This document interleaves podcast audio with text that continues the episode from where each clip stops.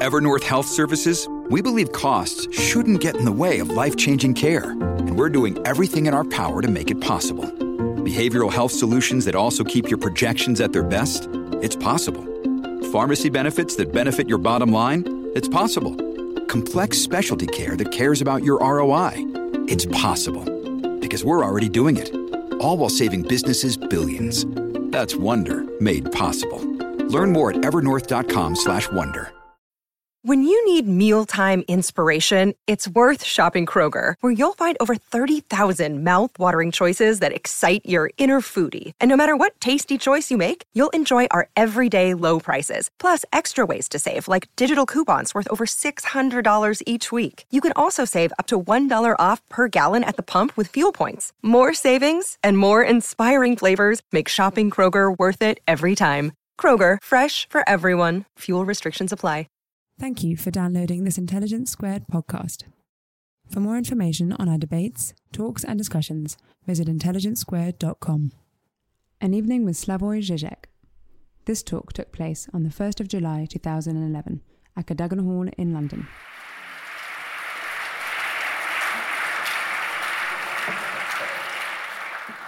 I hope this works. Thanks very much. I'm very proud to be here, but I'm proud because of one and very specific reason. I was just told that this hall was once a church, and now it's a kind of a cultural home for talks, concerts. My God, this is what they were doing to churches in the late 20s and early 30s under Stalin, no, like, you know turning them into homes of culture where they had concerts and so on. So it's nice to be here in the truly Bolshevik part of London. Okay, uh, let me begin with uh, ideology today. The book that I'm supposed to present, or rather somehow refer to, Living in the End Times, is basically an attempt to practice again the old half-forgotten art of critique of ideology.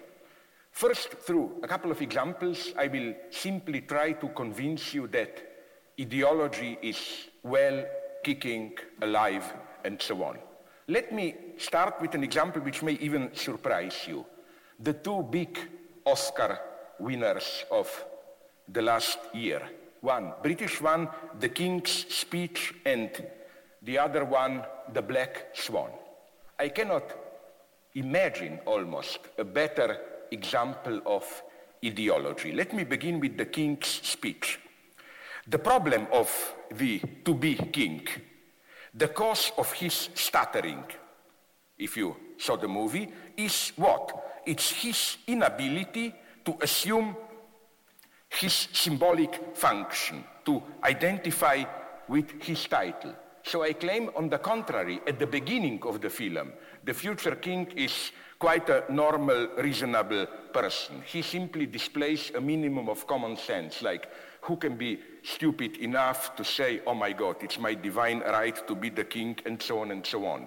And I read a movie as a very sad tale of how to make this guy, who obviously has some intelligence, stupid enough to accept seriously that he is the king. You remember how it happens. Towards the end of the film, uh, the trainer, the Australian trainer, sits on the king's chair.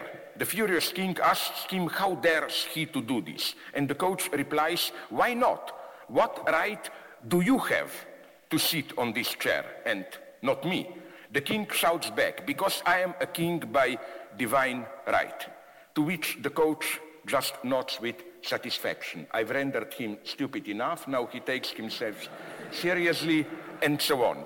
It's, uh, I think seriously that the message is very sad here. It's, you know, we are all the time, from all sides, we are informed how we live in a crisis of authority, male patriarchal authority, of course, the reactionary perception, or rather conservative of the crisis. And the lesson of the movie is precisely, although you men know that to take your symbolic title, father, master, teacher, king, seriously. It's a little bit stupid, but it's your duty to accept this stupidity, to become stupid enough to play the role of authority. Now, uh, the uh, other film, The Black Swan, I claim, I hope you noticed it, with Natalie Portman and so on, is even much worse. It's truly a kind of a, a anti-feminist counterpart. Uh, it, I claim, resuscitates arguably one of the most reactionary myths about femininity. While in this same masculine universe that we encounter in the King's Speech, while a man, if you become stupid enough, at least can have it both. You can have your title, authority, and still have a private life, let's call it. It's an old anti-feminist myth from old fairy tales up to Kieslowski, Krzysztof Kieslowski's film Double Life of Veronique, namely this myth that a woman has to make a choice. Your natural place is to withdraw from, from public career, to do your role in the family. If you choose your, let's call it, mission, what you really care about as a career, you will pay the price for it by death. I think these are the coordinates of the second film. So you see, that's where we are in two of, popular films. Men become stupid enough, play your authority. Women don't play with career, you will die. now, uh, let me now, uh, uh, how? Now, let's make a step further through some other examples from movies. Uh, how can we detect this ideological background in popular culture. I think that the basic rule here is to apply the concept which was elaborated by structural linguistics of so-called differentiality. It doesn't only matter what a thing is, it only also matters as its positive feature what a thing is not. It doesn't only matter what you say, it only also matters what you don't say while saying what you say, of what is only implied in saying what you say. of course, I hope you know that there is a dialogue, one of the best known dialogues in Sherlock Holmes stories.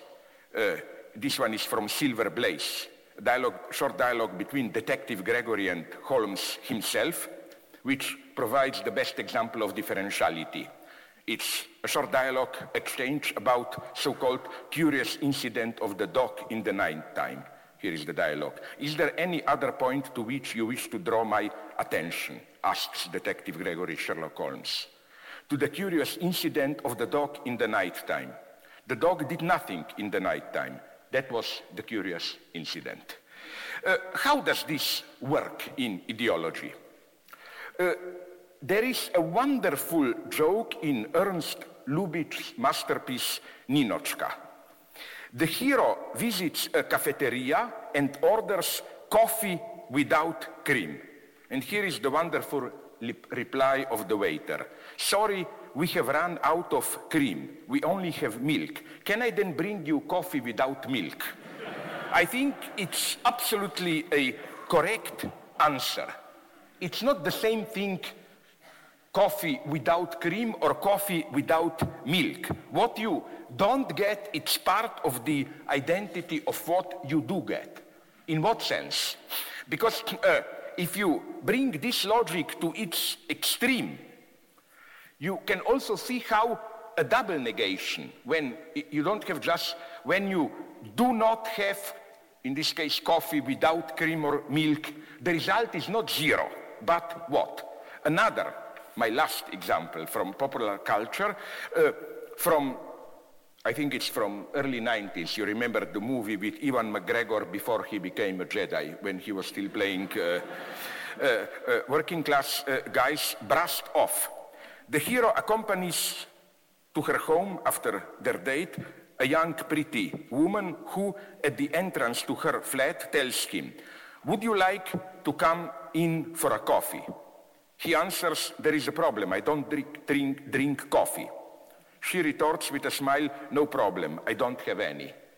What I like is that, you know, what you get through this double negation is probably the most not vulgar but open erotic invitation. Like, that's my point. I invite you for a coffee, then I negate coffee and the result is not zero. The result is pure uh, invitation. Why lose time with such dialectical jokes? Because I claim they allow us to grasp how ideology functions, to detect so-called ideological distortions. You should note not only what is said, but the complex interplay between what is said and what is not said. Which unsaid is implied in what is said? Do we get coffee without cream or coffee without milk? There is even a direct political equivalent to this joke about coffee without cream, without milk. A friend, an old dissident from Poland, told me. Uh, uh, in a well, well-known joke from socialist Poland, a customer enters a store and asks, you probably don't have butter, or do you? The answer, sorry, but we are not the store which doesn't have butter. We are the store which doesn't have toilet paper. The one that doesn't have butter is across the street, and so on. Okay, but now let's take another, a little bit more elaborate example. In today's Brazil, they have carnivals, and as they like to put it, people from all classes dance together on the street, momentarily obliterating their race, class, and so on differences. But it is Obviously not the same if a jobless worker delivers himself to free dance, forgetting his worries about how to feed his family, or if a rich banker lets himself go and feels good about being one united with the people. They are both dancing on the same street, but the worker is dancing as it were without milk, while the banker is dancing without cream. You can also imagine a Brassed Off dialogue between United States and Europe in late 2002 when the invasion of Iraq was being prepared. The US saying to Europe, would you care to join us in the attack on Iraq to find the weapons of mass destruction? Europe critical replied, but we have no facilities to search for the weapons of mass destruction. Then Rumsfeld or some American guy answers, no problem, there are no weapons of mass destruction in Iraq. I mean, it was exactly the same logic. Now, uh, now, I, now let's put things in a little bit more serious way.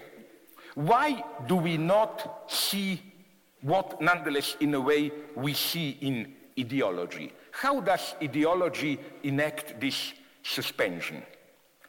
Uh, I claim, I'm sorry if you know it already, but it's crucial, that there is a, wonderful, apocryphal probably, anecdote from the First World War which perfectly renders our predicament today and how we see things that we see, but we don't see things that we also see. It's uh, the anecdote about the exchange of telegrams between German and Austrian army headquarters in the middle of the First World War. The Germans from Berlin sent the message to Vienna. Here on our part of the front, the situation is serious but not catastrophic. To which, of course, as you know, the Austrians replied, here the, with us, the situation is catastrophic but not serious. Is this not more and more the way many of us, at least in the developed world, relate to our global predicament. We all know about the impending catastrophe, ecological, social, and so on. But we somehow cannot take it seriously. In psychoanalysis, this attitude is called a fetishist split. I know very well, but, but what? But I do not really believe it. And I think such a split is a clear indication of the material force of ideology which makes us refuse what we see and know. We can also call this the mechanism of what Freud sometimes refers to as uh, Isolierung, isolation, where you accept a fact, but don't take it, don't, you do not what you abstractly know, you do not really, how should I put it, at a symbolic or affective level, you do not really integrate it. You just rationally deal with it as if this is the case, but again, you somehow suspend its, let's call it, symbolic efficiency. This, again, I claim, is how ideology more and more functions today. Ideology is not in, in what you know or you don't know. You can know quite a lot of things. Ideology is, resides in this underlying selection where some things, although you know them, you behave, act as if you don't know them. Uh, let me uh, improvise a little bit here because I think this ideological mechanism is crucial. Uh, this is what I call the fetishist functioning of ideology. The old traditional functioning of ideology was more symptomatic, you know, symptom, like return of the repressed.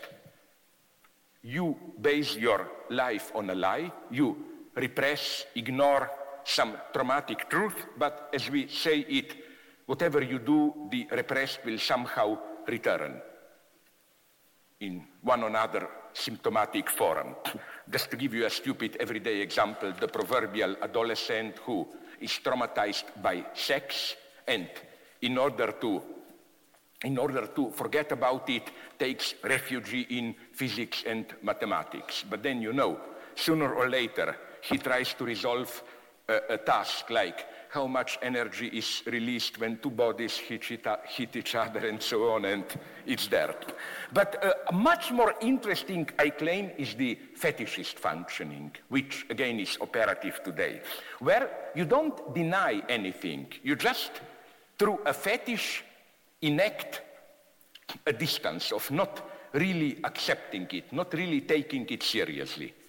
Incidentally, as I developed also in this last book, Living in the End Times, this, I think, explains how, why and how, although we, most of us at least, probably not only believe scientists, and in this sense know very well that the situation is potentially uh, catastrophic, but like really are convinced that this is the case, but nonetheless are not ready to do anything.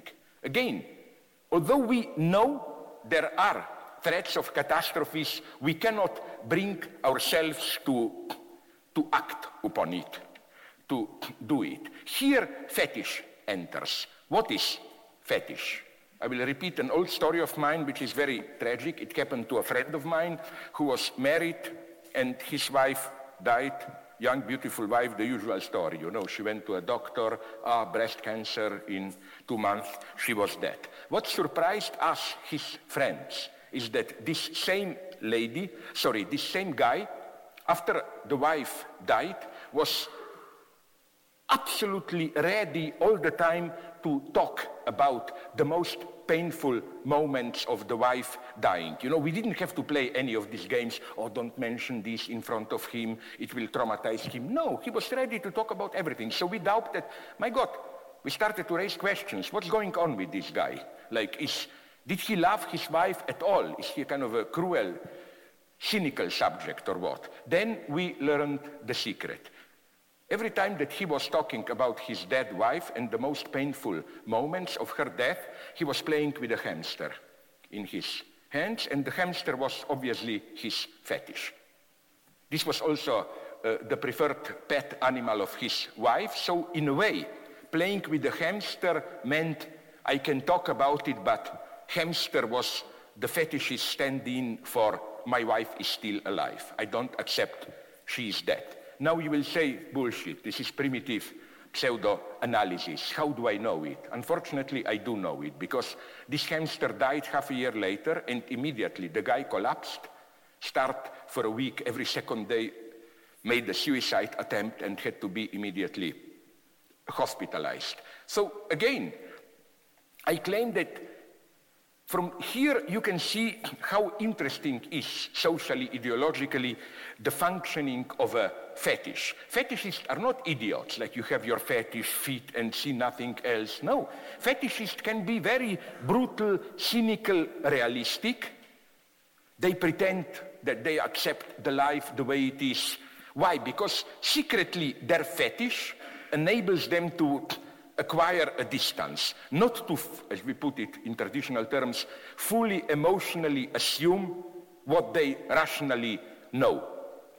Uh, for example, my thesis is that if you look at modern top managers, especially in the United States, one of the model fetishes is uh, what I ironically call Western Buddhism, this kind of a vague spirituality, transcendental meditation, whatsoever. That's their fetish. They can play all the dirty market games, but deep in themselves they think, oh, I know this is just the game of appearances, the truth is in my inner self, and so on and so on.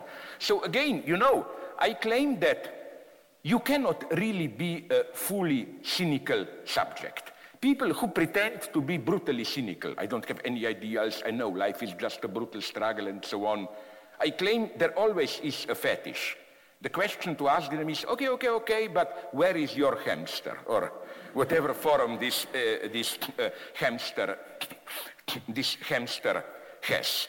And this hamster can also be, I don't have time to go into this direction, but nonetheless externalized, like in the sense of you should strictly distinguish between your subjective beliefs in the sense of what you take seriously what you believe, and I, I will on purpose use this very clumsy formulation, and what you objectively believe without knowing that you believe it. I claim that the basic lesson of psychoanalysis today, still actual, fully actual today, is that it's exactly the opposite one of the one usually attributed to psychoanalysis, that we just pretend to believe beneath, we are hedonists with all the dirty, obscene desires and so on. No, on the contrary, we believe much more than we know that we believe. Like, you, you can think, I'm a totally cynical person, I don't care. But in your acts, there is a belief embodied. This category, again, is absolutely crucial to today today, I claim. I'm sorry now if I repeat a short joke which I repeated at least 20 times, but it's just the pure structure of this paradox. You know, Niels Bohr, quantum physics, once was visited at a country, in his, at his uh, country house by a friend. There he had above the entrance door a horseshoe. In Central Europe, the superstitious item signaling uh, uh, uh, the, uh, destined, that's the idea, to prevent evil spirits to enter the house. And the friend asks him, why do you have this here? Are you stupid? Are you superstitious? And Niels Bohr gave him a perfect answer. No, I'm not stupid. I'm a scientist. Of course, I don't believe in it. But I have it there because I was told that it works even if you don't believe in it. That's ideology today.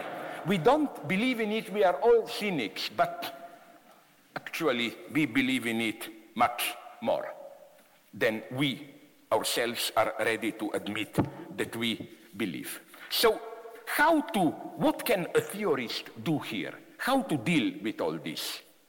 I think uh, the first one who provided the right direction, although in a negative way, was my favorite Catholic theologist, your own, okay, not Englishman, but List, he lived in London, uh, Gilbert Keith Chesterton. In his, uh, I think the man who was Thursday novel, he ironically, but nonetheless seriously, proposed to install, I quote, a special corps of policemen, policemen who are also philosophers. Here is the quote. The work of the philosophical policeman is at once bolder and more subtle than that of the ordinary detective. The ordinary detective goes to pothouses to arrest thieves.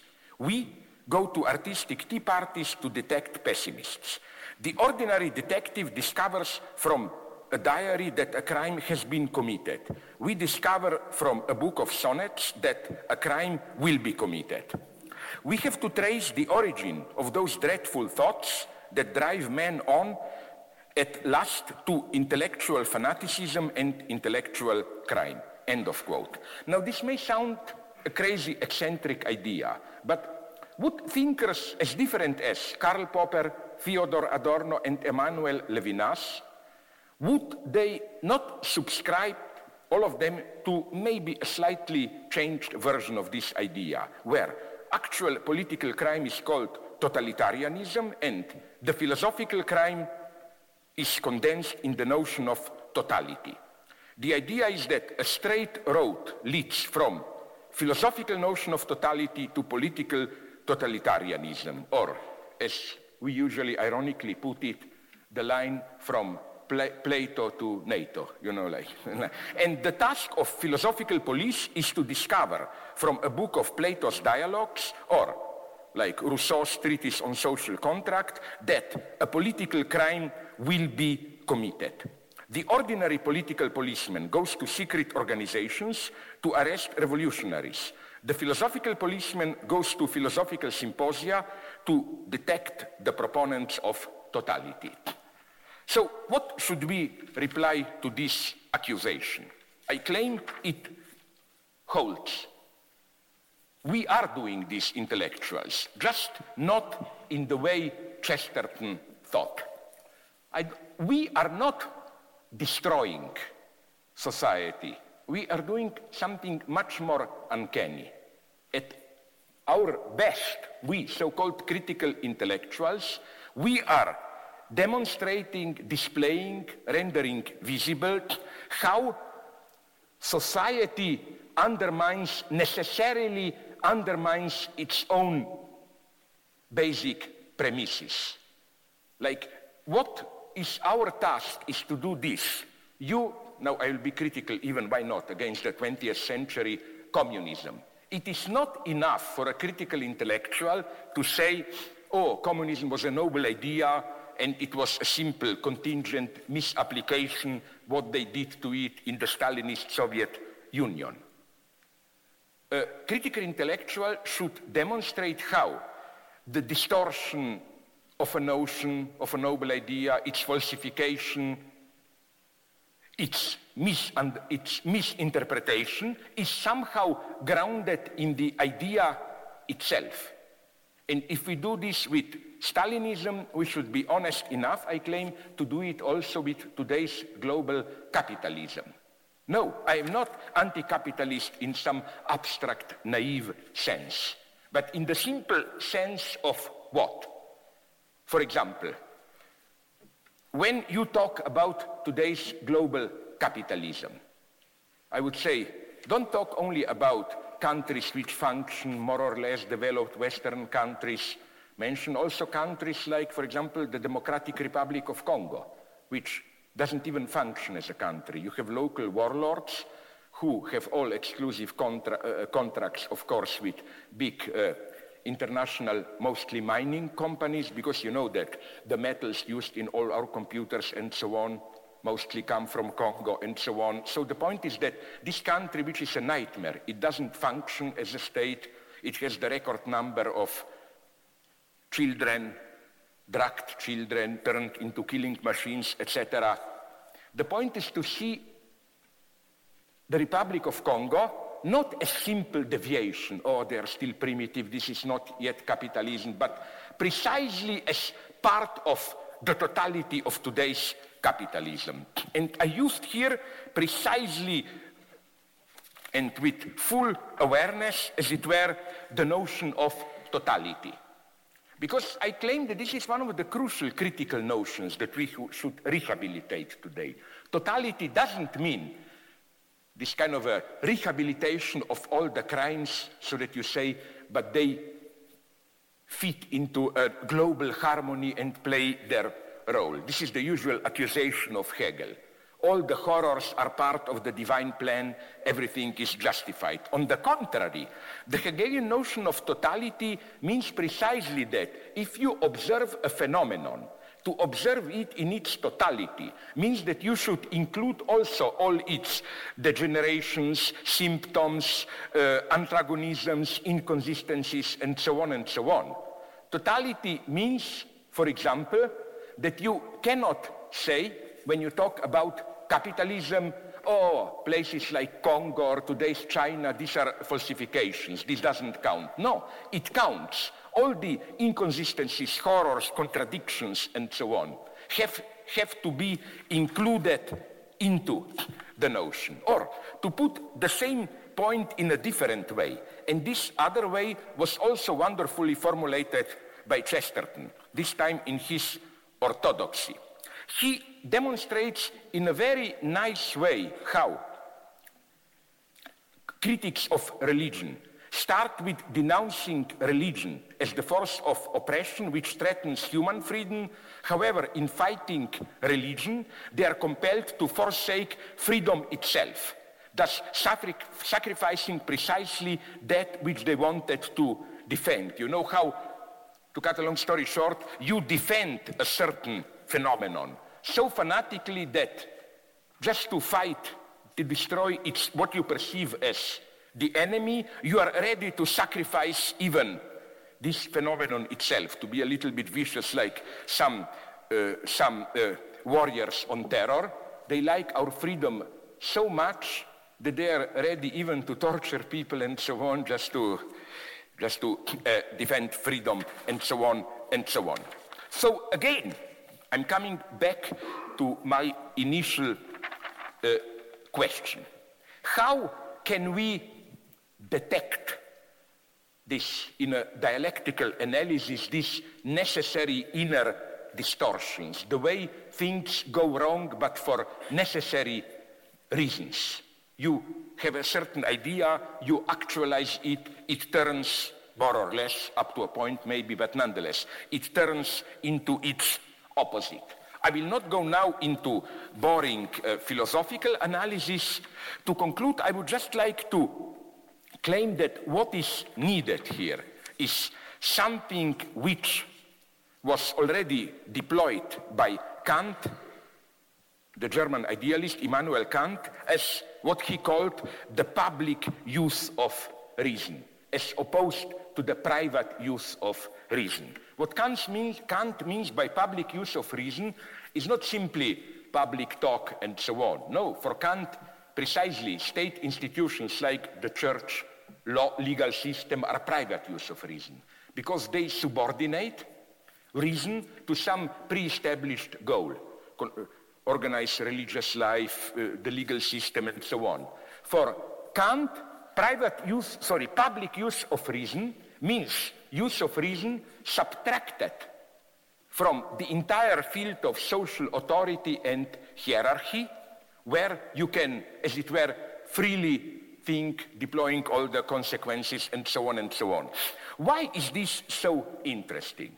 Because today, I claim in Europe, we are witnessing a great concentrated attack on this public use of reason. It's not only that you, by you I mean here in the United Kingdom, with your reform of proposed by the conservative government, reform of uh, the university studies, tuitions, and so on, that you are practicing one of the most radical versions of it. The same process goes on all around Europe. What we are witnessing is precisely an attempt to change university as a space of freedom, illusory as it was. I know I took my Marxist lesson, but nonetheless, uh, as the space of freedom into what? Into a socially useful factory of producing experts. What basically, to simplify it, society wants now, by society, of course, I don't mean all the people, but those in power, capital, and so on, is to turn universities into factories for producing experts. As I, a French future minister told me years ago already, I was in a debate in France, he told me, take those demonstrations years ago, you remember, in the suburbs of Paris where people were, uh, uh, the youth was burning cars in the suburbs of Paris. He told me, here we need intellectuals. We need psychologists to tell us how to control the mob. We need uh, urbanists to tell us how to restructure the suburbs so that crowds cannot gather and so on and so on. This is what they want us to do. Is this intellectual life? No. I think this precisely is uh, this precisely is not what intellectuals should do and are needed doing today more than ever. A true intellectual doesn't resolve problems posed by others. The first step of intellectual work is precisely to reflect on the problem itself. What if the way we perceive a problem is already part of the problem? What if the way we spontaneously formulate a problem mystifies, uh, mystifies the problem? I think that uh, this is the task of it. So now I will say something which maybe will come at least up to a point as a, as a shock to you. I claim that uh, when we, and I consider myself radical leftists, think here about conservatives claiming, oh, European legacy is in danger. We have to protect Judeo-Christian legacy against whomever, immigrants and so on. Instead of acting like liberals who like to feel guilty, yeah, yeah, I know European imperialism, we are guilty of all the crimes and so on and so on, and plead for some abstract multiculturalism, yes, we have to learn a lot from other cultures. I think we should return the question to them, to conservatives.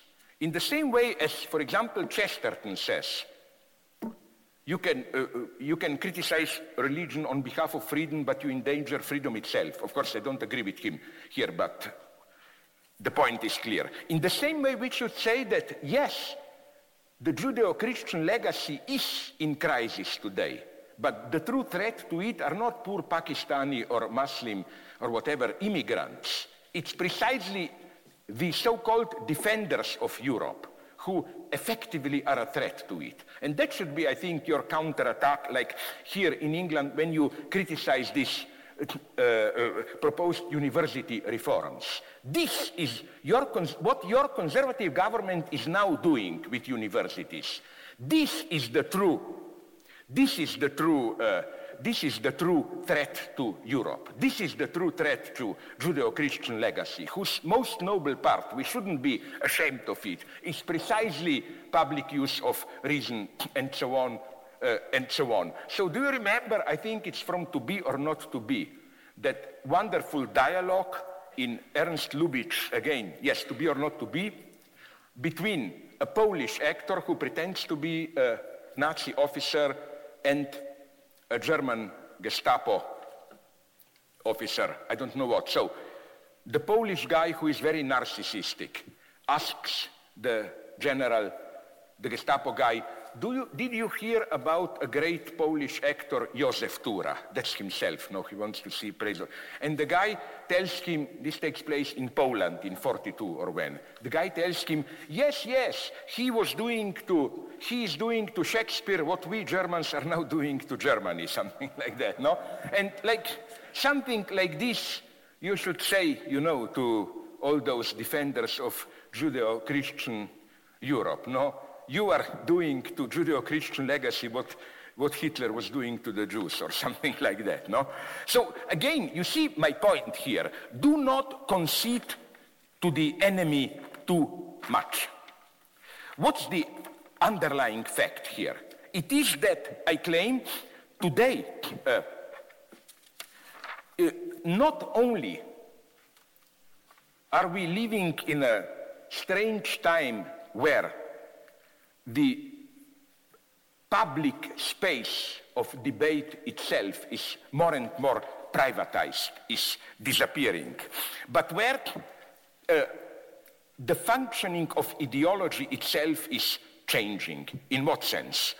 Uh, if in classical capitalism the two main ideological mechanisms were law, legal system, and church, or sorry, education rather. Education Uh, education formed you as a bourgeois subject, legal system, system provided the coordinates of your freedom.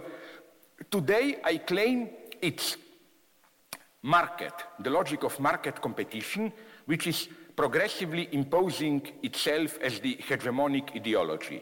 For example, in education, the classical bourgeois school, obligatory, equal, for all citizens is elevated above the market is gradually being dismantled and replaced by this formula, lower costs, high efficiency, multiple forms of, uh, of private education, in the organization and legitimization of power. state is more and more presenting itself as simply a kind of a market operation where in elections we buy, we buy votes, we, as it were, on the market select the best offer, the best party to do the job.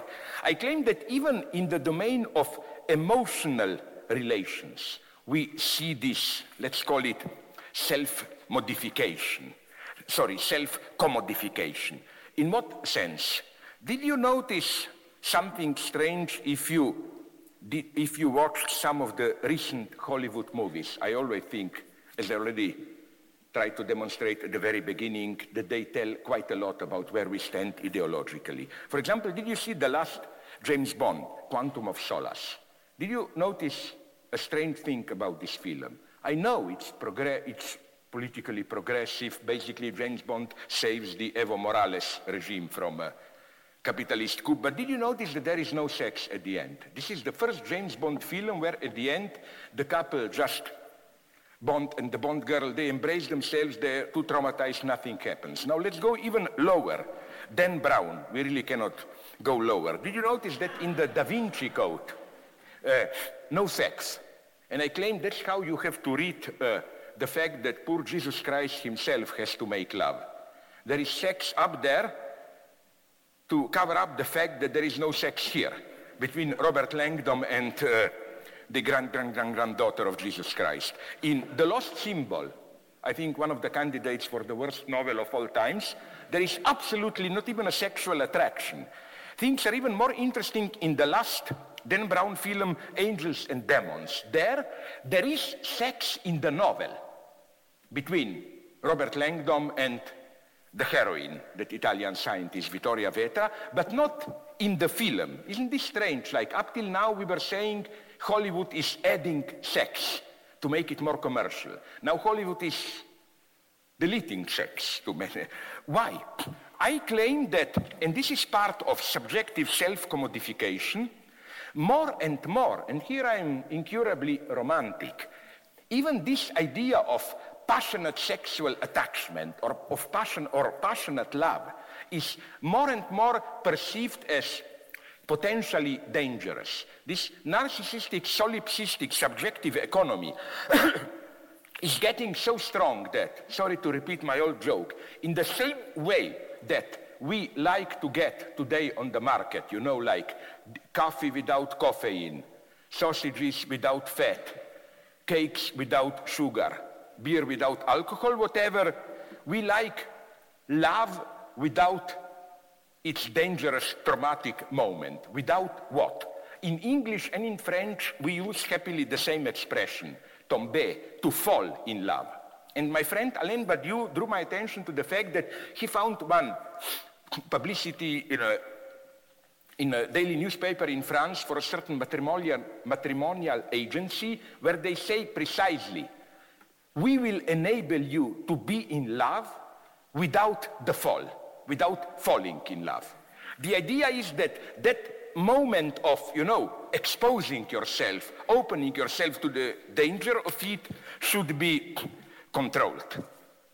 Now, this then is our universe today. And here I must make just a couple of concluding remarks.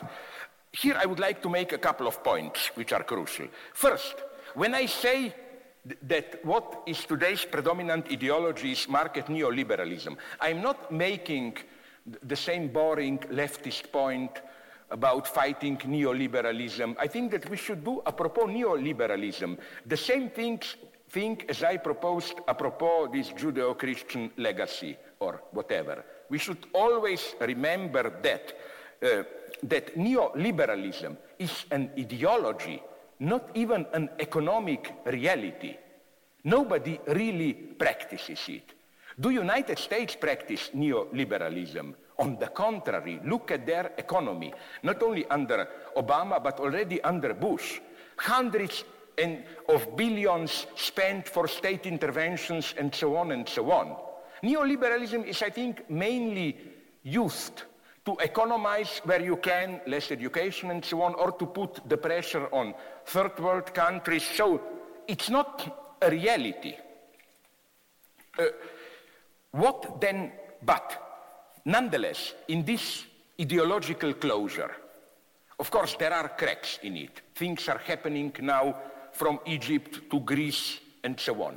But there is still a problem here. I'm, I think it's wonderful what is happening now. Again, Greece, Spain, even here a little bit.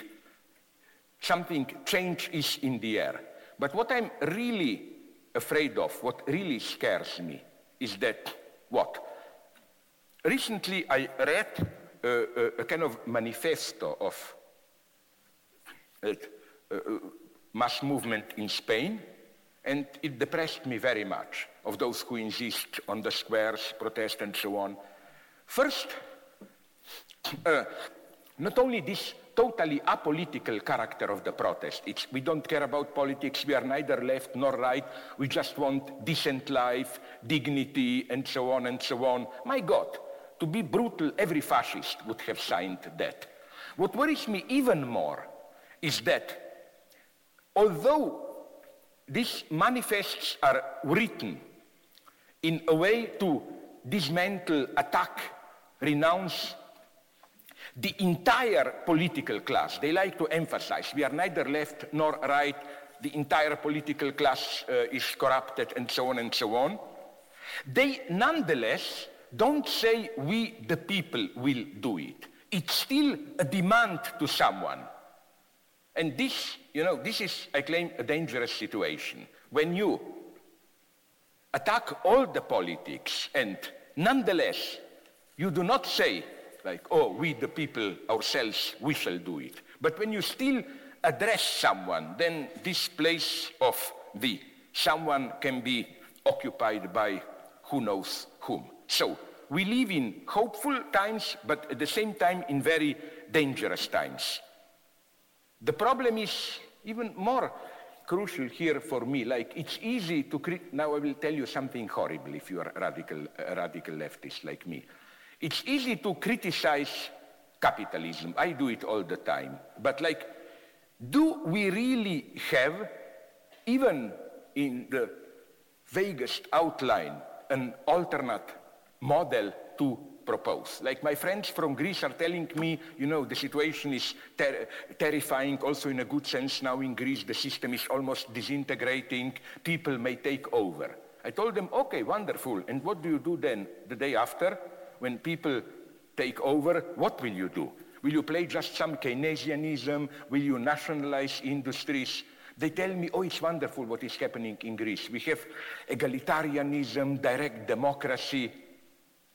I mean, how can you translate this into a new order, into coordinates of a new order? You have, again, on the one hand, this kind of a vague self-management notices, you know, local communities, people should take care of themselves and so on, which I think is precisely a model which cannot be universalized. You have, on the other hand, some kind of abstract anti-corruption capitalism, and our media are full of anti-capitalism. But I think this is the greatest triumph of capitalist ideology, where, you know, like, you cannot open a newspaper without reading about how oh my God, this company is employing child labor, that company is polluting environment, uh, that bank is uh, cheating, whatever. Yeah, but it's always as an individual accidental distortion of the system with some greedy bad guys behind to be blamed for. This is not enough. So is the change possible at all?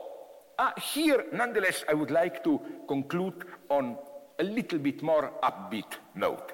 You know, when we read about what is possible and what is not possible, the first thing to note is how, in what a strange way, these two poles are disposed today.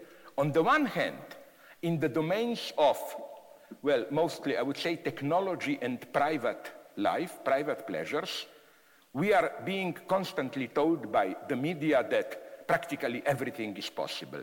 You know, they say through biogenetic mechanisms or whatever, we will be soon able to clone organs, parts of our bodies. So you need your a new heart. You will no longer need time to wait for somebody who is like you to die in an accident, whatever. We will it will be possible for us to become practically immortal, or just think about the domain of pleasures. Like I'm not kidding. I was I recently met in New York a guy, a, a surgeon whose specialty is to cut male penis into two. So you get two of them. So you can do it with two women at the same time, whatever. Uh, also, here everything is possible. On the other hand, when you turn to economy, almost everything is becoming impossible. You want to raise expenditure for healthcare, impossible, we will no longer be competitive, and so on and so on. So we are in this strange situation where, on the one hand, almost everything seems possible technologically at the level of private lives, but in the matters of social life, economic decisions, and so on, practically nothing is considered uh, possible. And this, again, I claim, is the work of the material power, force, rather, sorry, of ideology. And maybe, you know, it's easy to make fun of China, but maybe we are here even a little bit worse than China. Why? Uh, in mid-April 2011, the media reported that Chinese government uh, uh, uh, imposed wonderful, for me, wonderful in the crazy sense, new law or rule, I don't know what. It is now prohibited in China to show on TV, in movie theaters, or to make it part of the novels or comics, any stories which deal with time travel or alternate history. The idea is that such stories include frivolity, into serious historical matters are too frivolous, shouldn't be allowed. Of course, we know what's the point, that they consider even fictional narratives about possible alternate realities too dangerous. But we have maybe no right to make fun of the Chinese here. They at least still have to prohibit it. What if with us ideology is so strong that we simply consider it impossible, we don't even have to prohibited. And this, I think, is, let us be realistic, the task of, I claim, philosophers or more generally public intellectuals today. I don't think that we can really provide precise new solutions and so on, what to do with global warming, my God, what do I know what to do? What to do with economic crisis and so on. But we can maybe do something much more important we can just open up a little bit the space, this confines of ideology, the space, just shift a little bit the coordinates of the space which tells us what is possible, what is impossible, and so on. Just for example, to do something to, to make it palpable or sensible how maybe we will not be become immortal, maybe not every one of us wants to have a double penis, but maybe we can nonetheless spend a little bit more for healthcare and education or, whatsoever. No, just, you know, just to, this may sound secondary, but I think it's extremely important. Just to, we cannot provide the solution, but we can, as it were, open up the space for thinking about possible solutions and so on and so on. It may sound a very easy thing to do, but I claim, again, in our ideological closure, it's maybe the most difficult thing to do. Why? Because I'm not a paranoiac. Again, great things are happening, social unrest and so on. But nonetheless, don't underestimate the amount or how far ideology has penetrated our daily lives. For example, for me, ideology, ideology are not these big things, you know, fight for freedom or whatever. Nobody takes that seriously. The ideology is what? To conclude with my example that I refer to all the time. Ideology is going to the Starbucks coffee. Why? You know what happens when you enter it. You get all those posters there informing you, yes, our coffee is more effect, more expensive, but 1% goes to some stupid Guatemala children, 1% to save trees, and so on and so on. This is ideology at its wonderful purest. In the old times, we were at least aware that we are consumers, you know. So you have to do something, help, charity, socially conscious. Starbucks has come with a wonderful ideological mechanism. Why not include into the price of the commodity the anti-consumerist uh, solidarity, whatever aspect, so that the more you consume, the more at the same time you display social, you know, social solidarity and so on are already part of the commodity price. Here is the material force of ideology. And I'm here suspect even of green movement, sometimes making things out of best intentions. Where do you have their ideology? Let me be brutally frank. I'm sorry if this line is known to some of you. Why do we really buy those half-rotten apples who cost twice more than those wonderful genetically manipulated apples? Is it really that we believe that they are substantially more healthy, better? I claim many of us do not believe it. We are too cynical. But you know, it makes us feel warm, isn't it nice? By buying an apple, I'm doing something for the humanity also. I participate in, participate in the great movement of helping Mother Earth and all that and all that. Here is the materiality of ideology. Here we have to win. So, believe me or not, I finished. Thanks very much.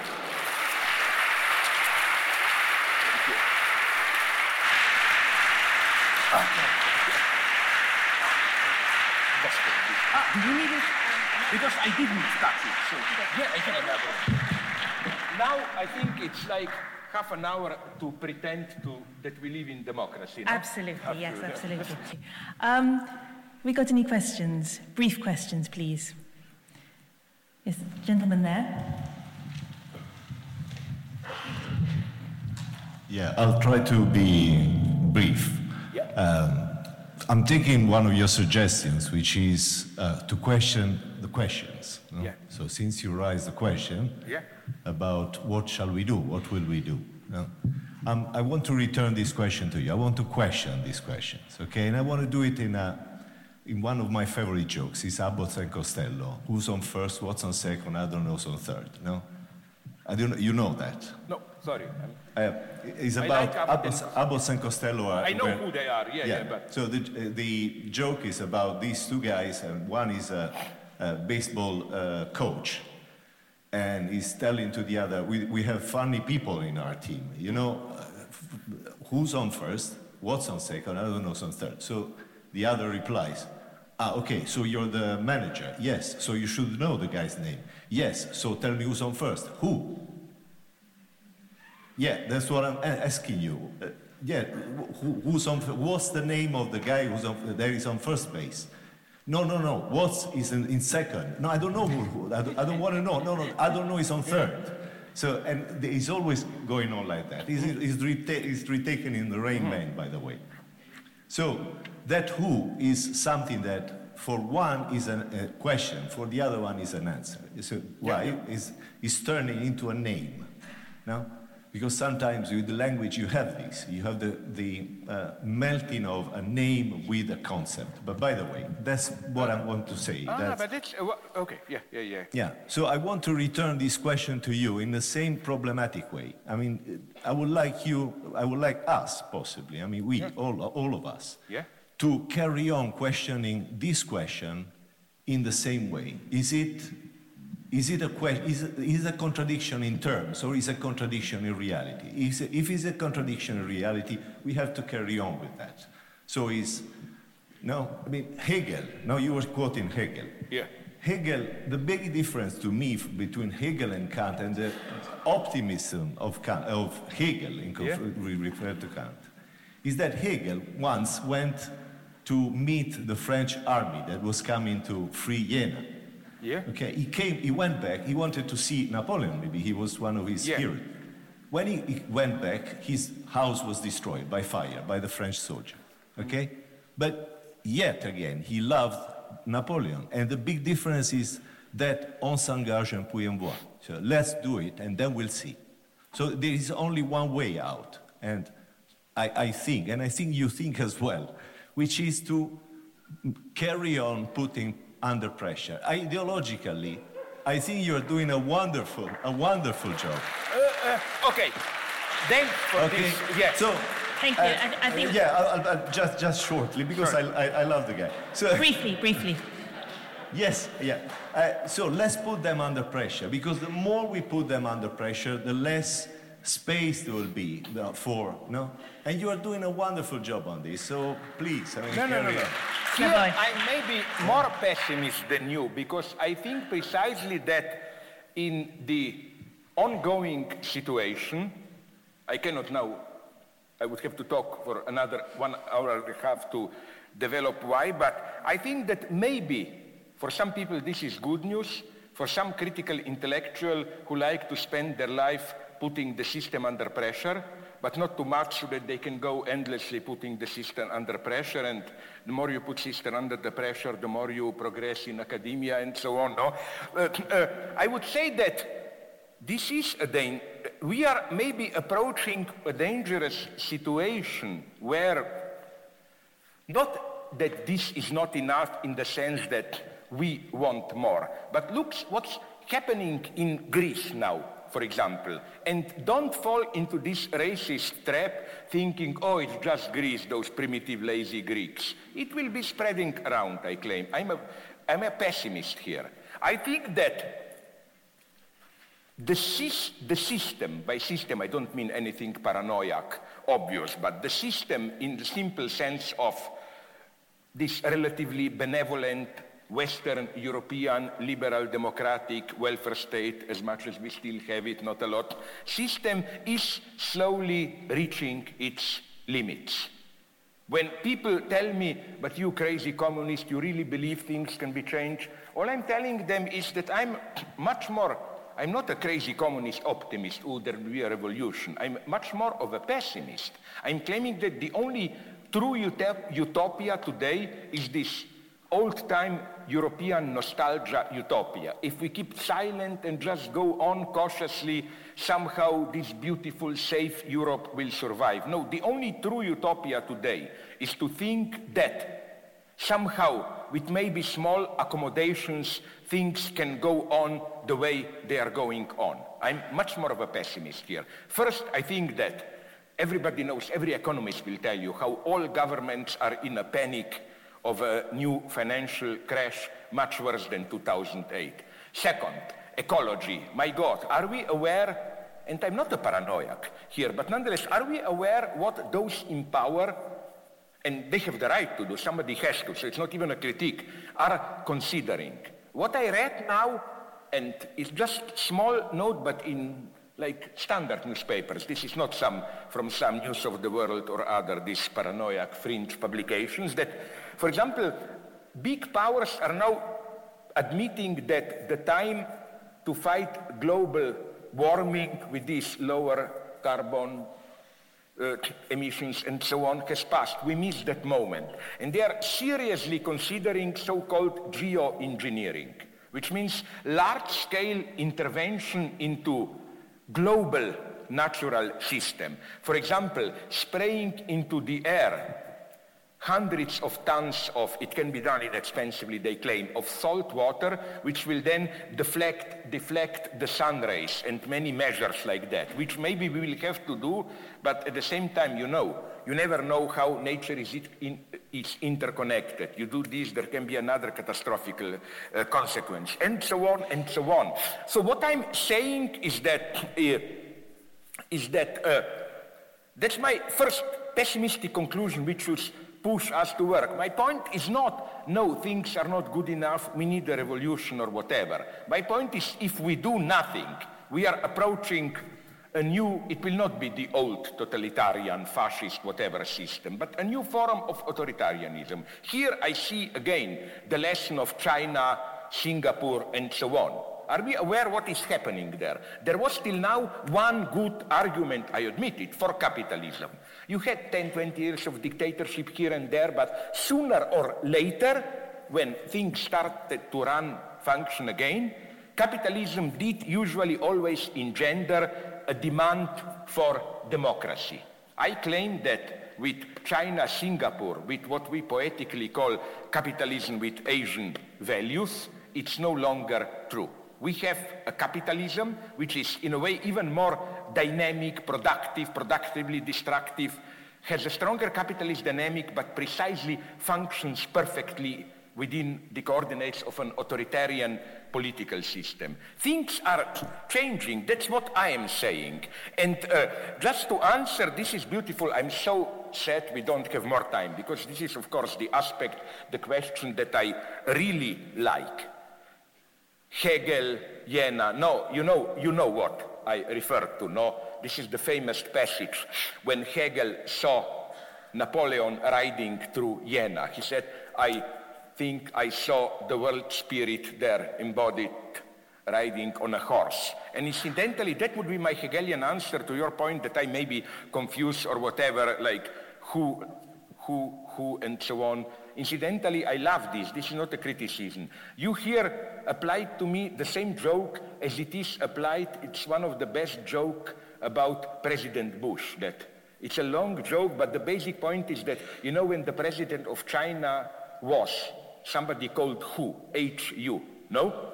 And like uh, President Bush, when he was asked Condoleezza Rice, can you tell me the name of the president of China? And she says, who? And he said, yeah, yeah, who is the president of China? And uh, it goes on endlessly. And it, this joke has a wonderful end. At the end, he said, listen, I don't care who is who, just bring me some Chinese rice or something like this. No. But uh, the last point I want to say, you know, good news, bad news. No? You know, the type of good news we are getting today remind me more and more of uh, one of the most depressive, that's why I love them, jokes that a Jewish friend, when I was a week ago in Ramallah and Tel Aviv, told me, no? That it's a wonderful medical joke, which happens with good news, but you will see what kind of good news, no? Uh, a guy has his wife operated, and then, of course, who was seriously ill, and then asks his friend, the surgeon, how did it go? And the doctor tells him, listen, there are some problems. It's okay, your wife survived and will live for 20, 30 years. But she cannot control her anal muscles, so her shit will be uh, slipping out all the time. There is some strange, like uh, mustard-like sleazy stuff that will be all the time sliding out of vagina, so no sex. She will no longer be that. And the guy is more and more desperate. And you know how the jokes ends. The doctor tells him, oh, don't worry, I was just kidding, everything is okay, she is dead, she died, and so on. this is the good things we are often getting today, you know. Let's have, let's have some more questions. There's a lady over there, a gentleman there. Uh, hi, you're, you're talking in front of uh, a majority bourgeois, capitalist, possibly socialist um, audience tonight. And uh, granted, this is an IQ function, whilst across uh, the city, there's uh, the SW, the Socialist Workers' Party Marxist conference is going on, which I recognise you, you've not been invited to, possibly because I was. I just you were. Yeah. Okay, but, um, but, but this is my point. Uh, why do the British left sects not get your theories, uh, like the SWP and the AWL, or workers' power and su such, such like? Um, what ideology is functioning there? Um, why is the left UK socialists, not the left liberal capitalists, got it so wrong? Okay, I'm not sure I got all the background of your question like all the milk or coffee, sorry, all the milk or cream implied in it as absent. What I only want to say is that in a certain way, I have, of course, a certain respect for Socialist Workers' Party and so on and so on. But nonetheless, they are for me a little bit of still in love with the 20th century. I think the 20th century is over. Okay, everybody knows this, but in uh, not just calendar sense. This means all the big models for emancipatory movement, not only the two big official ones, that is to say, uh, Stalinist or whatever you call it state, communism and social democratic welfare state, but now comes the more tricky part. Also, the dream of the entire 20th century left. 20th century radical left, Trotskyist and so on, was always ready to criticize state socialism, Stalinism, social democracy. The dream was that finally there will be a moment, we just have to be patient, where workers will arise, install a kind of a direct self-management democracy and so on and so on. I think that dream also had to fall. 20th century is over. So I don't participate in these dreams which at their most ridiculous, not many Trotskyists buy it, only some of them, takes the form of, I'm consciously offering you a caricature now, but this is the model. Like, if only Lenin were to survive three, four years longer and were to make pact with Trotsky to get rid of Stalin, oh, that would have been it, and so on. I'm not saying it wouldn't make a difference, but I doubt if it would make such a great difference. I think that without renouncing great enthusiastic emancipatory moments in 20th century social democracy, communism, and so on, I nonetheless think that in its totality that forum was a failure. That we have to as I wrote somewhere, I forgot where I, as you reminded me, write too many books, that, uh, that, uh, that, that forum is over. And this is, again, my only problem with them. You know, like whenever something happened in Eastern Europe, my Trotskyite friends tried to convince me, like in Serbia. No, it wasn't Milosevic who, it wasn't uh, who overthrew Milosevic. It was workers. It was only later kidnapped by nationalists, or they claim solidarity in Poland. No, this was originally workers' revolution. It was only later that it was kidnapped by the church and so on and so on. They see a little bit too much the, how should I put it, revolution around the corner just then in the last moment kidnapped by the bad guys. I'm here much more, if you want, a pessimist. A pessimist in the sense that the left, let's be quite frank, does not yet have, and of course you cannot have it in detail, I'm not demanding the impossible, that you make the list exact of what to do, but okay, to be cynical, as already hinted at, I think, let's say that today, as already said, a government in Greece collapses and then some kind of people, committees, whatever takes over, what would they have done? What could they have done? I mean, will, will they be able, sorry, in the future, to do what? Play Keynesianism, nationalize, what? And this is the big problem for me in Egypt, you know, to keep up this upbeat morals. I wrote that naive text, Miracle of Tahrir Square in Guardian and so on. But let's not forget that the true struggle is going on now who, how will all that great sublime upheaval, what will be its results in institutions, organization of social life, and so on.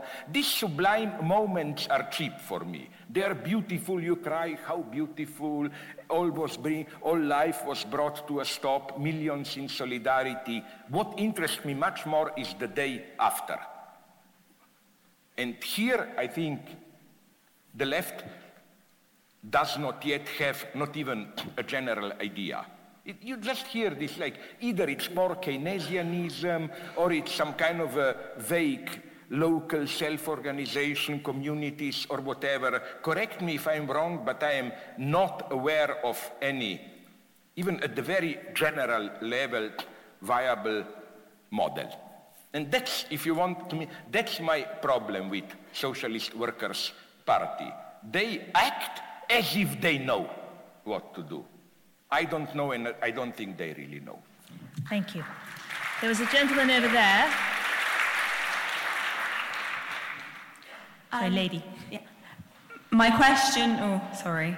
Um, my question is sort of in three parts. Um, I was really intrigued by the fact that you refer a lot to the ideology and, and the fact that um, people are really sort of taken in by a particular ideology.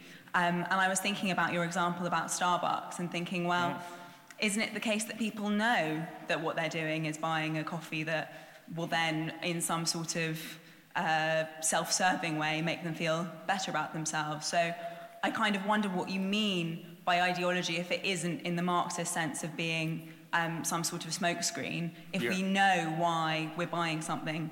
And then I wonder if that in itself is more why it's ideology and not discourse uh, that you're referring to. And finally, I wonder um, whether there is anywhere we can move beyond ideology, because you, uh, you refer to yourself as a pessimist, but I wonder if ideology is in some senses the villain of the piece, then what, what can we get to after it? A very nice question. But let me first ask you, uh, sorry, you, just clarify something. Uh, I think this precisely was my point that, and this is how so-called cynical reason functioned. Here, although he is uh, definitely anti-communist conservative, I respect Peter Sloterdijk, the German guy who already 30 years ago now, I think, in his first big book, Critique of Cynical Reason, proposed this formula turning around Marxist formula, Sie wissen das nicht, aber sie tun es.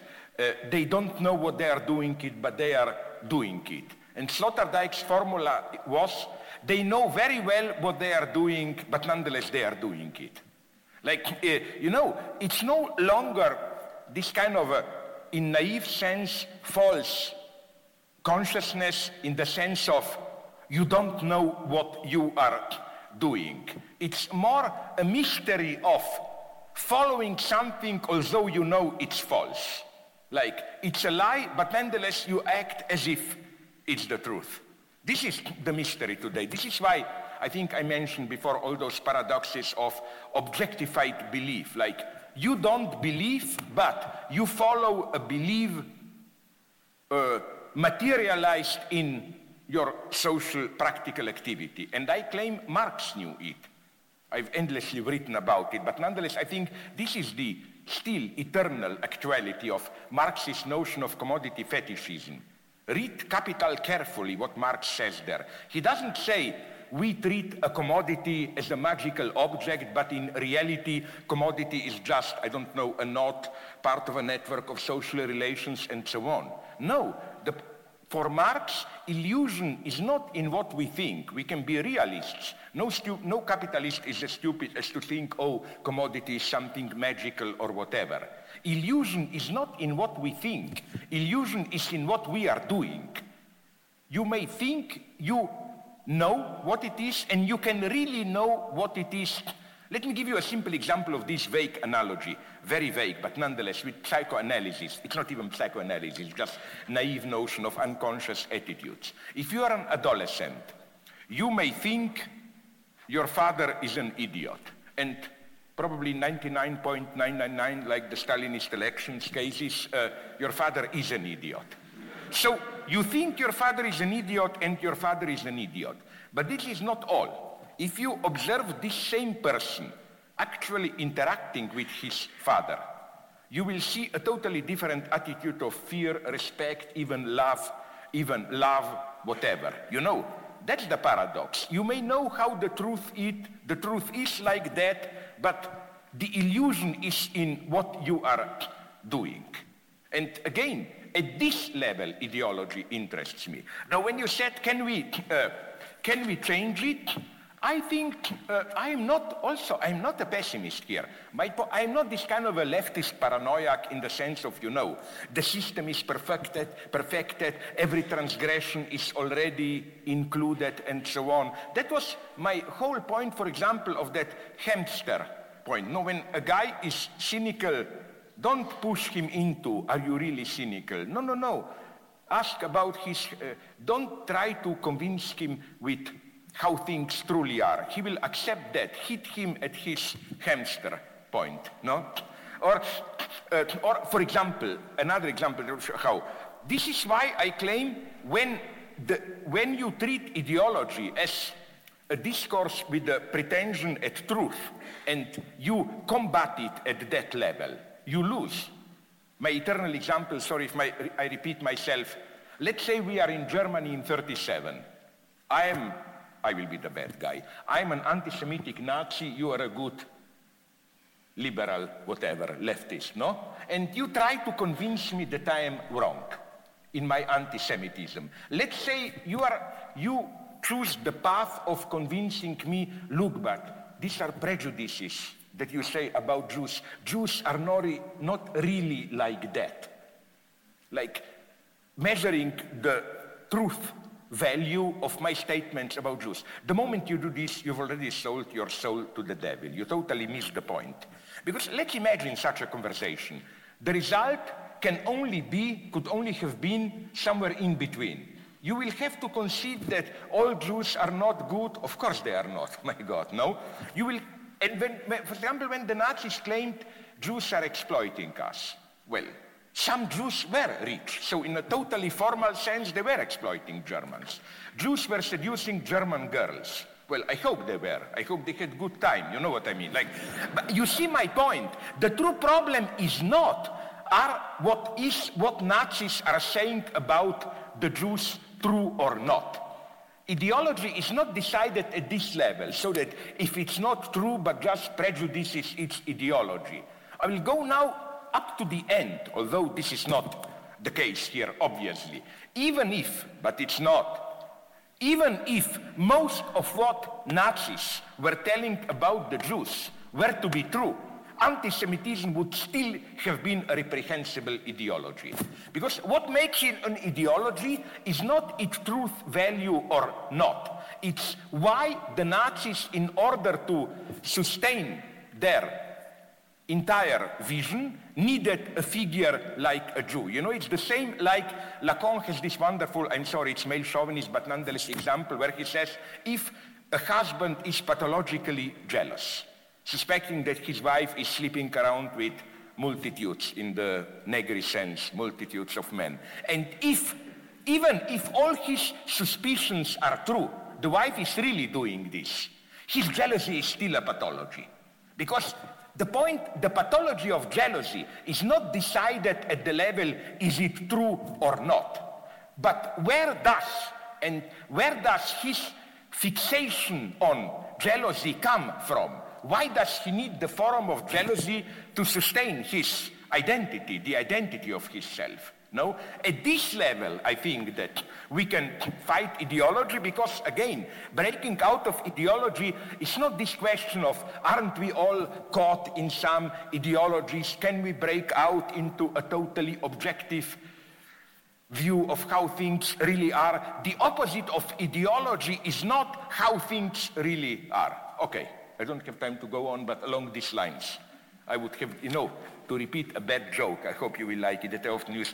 You know, I'm old enough to know in the 70s, 80s, when there was still Marxism, there was a certain type of the title of the books fashionable. Like Marxism was already in crisis.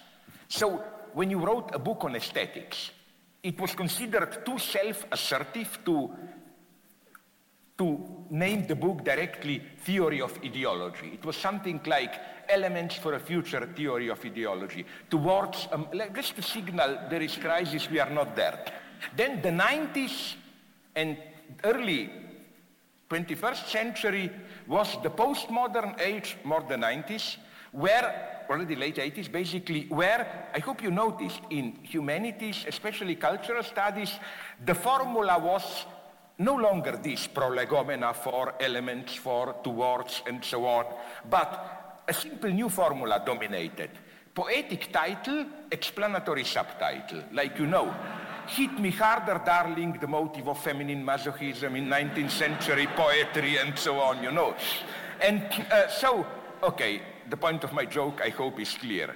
I didn't answer you. I gave you a kind of a 1980s, this skeptical Marxist, you know, prolegomena for a future answer to your question, but I hope I did some of the job. Hello. Uh, you were talking earlier on about the marketisation of uh, university education. Um, I was wondering, do you think... Ironically, that was irony. Sorry. I call democratization what is going now here. Marketisation. Market, uh, marketisation, yeah, yeah, yeah. yeah. Uh, I was just wondering, do you think we should go back to a period like in the 19th century where yes, everyone studied the humanities, philosophy, the classics? Uh, not quite, but I...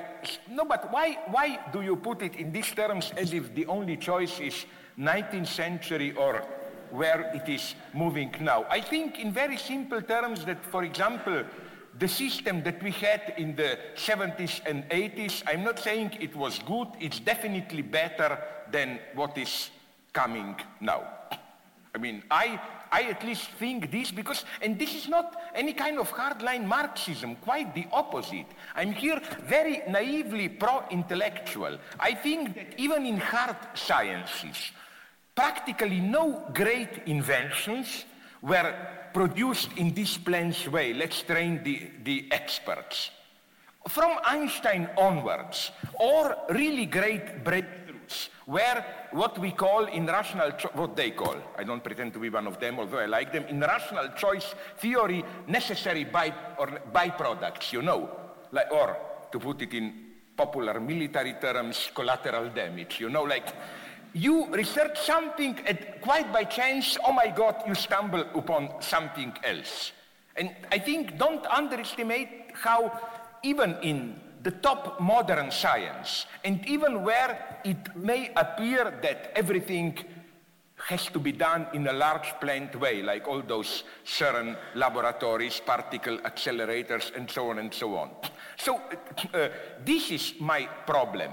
You, I'm not saying most of us should study or like at that point in Oxford, I think I read somewhere that till the early 20th century or wrote even that if for students of Cambridge and Oxford, their point of honor was that even privately they were speaking Latin to each other. No, I'm not saying we should move to that. All I'm saying is that we need this kind of a open space of apparently useless.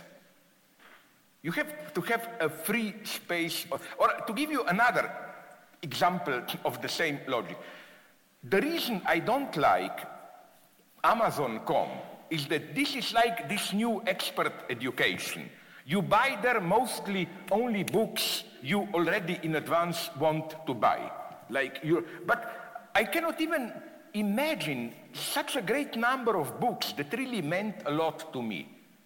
I stumbled upon them in a much more open, contingent way. You know, like I was looking what I wanted to check up, then I looked around a little bit, and so on and so on. This is also, for example, for me, but I'm not a conservative here, but nonetheless, the horror of checking news on Yahoo or I don't know where, uh, the digital news, because there again, you have to make choices in the sense that you are interested in this topic. You, I like precisely the newspaper experience where you get what you want, but also many things that you don't want. And precisely by this totally contingent jumping up and down, you usually discover the most precious thing, and so on. I really am worried here. No wonder that, isn't this sad? To give you a concrete example, I think we will be lagging soon behind United States here. Don't underestimate the United States.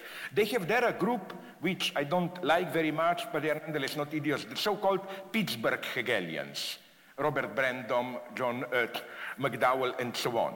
And one of the students there told me that already around half of their students are Germans. You know what this means? You know where we are? I mean, I don't mean this cynically, it's great for the United, but nonetheless, that if a German student, German, today wants to understand Hegel, the best of them go to United States to do it. That, that's the result of it. So again, I'm not making here any big ultra-Marxist point or whatever. I'm just claiming that, and this is for me precisely the big lesson of Stalinism, that over-specialization precisely engenders its opposite. It's not productive. Now, my God, I will even be pro-capitalist. I will say that the advantage of capitalism was precisely its, you know, apparently irrational expenditures and so on and so on. The deepest insight into Stalinism for me, one of the, is that you, we should totally drop these liberal cliches that in Stalinism we were all turned into automatic, like puppet subject. Every free thought was squashed, everything was planned. Total stupidity. For if you read or talk with old people who lived in Soviet Union or read really good books on Stalinism, you will discover that beneath the surface of total control and planning, Stalinist Soviet Union was much more chaotic and disorganized than a Western liberal democracy. Nothing functioned. So you had all the time to behave as an extreme egotist, to improvise all the time, and so on and so on. So it's just common sense that I was, I was telling you there. Well, I think on that note, um, we'll say thank you very much, Slavoj, for an absolutely fascinating and brilliant talk. I am grateful to you and uh, sincerely, sincerely, I want to apologize because I couldn't present you any really radically new stuff, but if you really like my work, you will like the reason, because I'm totally in a kind of a half-dazed, uh, uh, drugged state, because for the last year, apart from some talk here and there, I was doing a mega book on Hegel. I'm now finishing it, just correcting 800 pages on Hegel this will be my last. Totally useless. Deserves no use a round for of applause anything. for that. That's what I like. Thanks very much. I appreciate it. Thank you for listening. You can download more Intelligence Squared debates, talks, and discussions free on iTunes. If you'd like to find out more about our events, sign up to our newsletter at intelligencesquared.com or follow us on Facebook and Twitter.